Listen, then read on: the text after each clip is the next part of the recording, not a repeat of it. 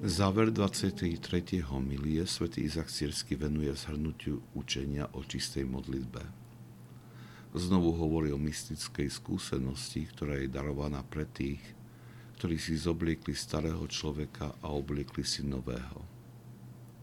Keď čítame tieto slova a keď si spomenieme na jeho učenie v predchádzajúcich homiliách, kedy podrobne rozpráva o procese očisťovania mysle a srdca, o nevyhnutných asketických námahách, o nutnosti pozornosti, sústredenia, stíšenia a odpútania sa od sveta, tak sa nám môže dosiahnutie stavu pripravenosti pre tento Boží dar zdať priam nemožným.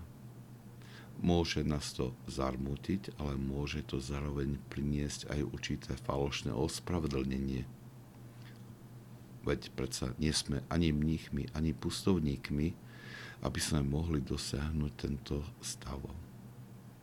Svetí otcovia však často pripomínajú, že toto učenie nie je len pre tých, ktorí sú v čiernych robách každý je krstom povolaný kráčať k duchovným výšinám. Určitým problémom je, že sme si zvykli pozerať na kresťanský život právnickým štýlom.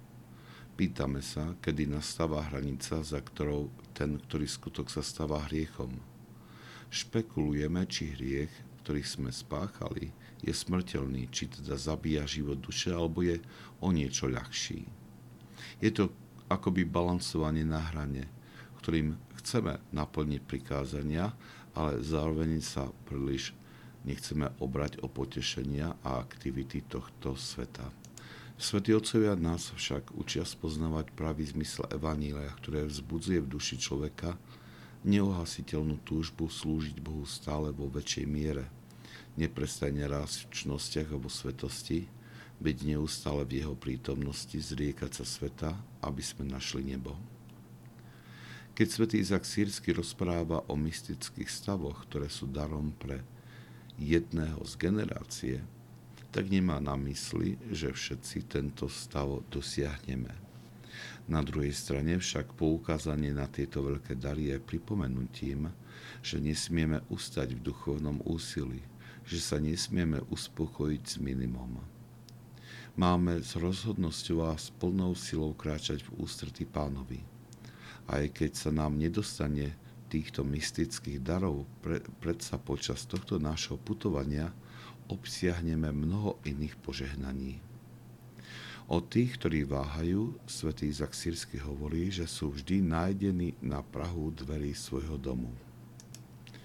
O tých, ktorí sa odvážili začať túto cestu, však hovorí – Požehnaní sú tí, ktorí kvôli láske k Bohu sa opásali jednoduchosťou a bezpodmienečnú ochotou zdolať more ťažkosti a nehľadia späť. Takí ľudia rýchlo nájdu útočisko prislúbenom prístave a nájdu odpočinok v stanoch tých, ktorí dobre zápasili. Ich duše sú vyvedené z ťažkosti a plesejú v radosti svojej nádeje.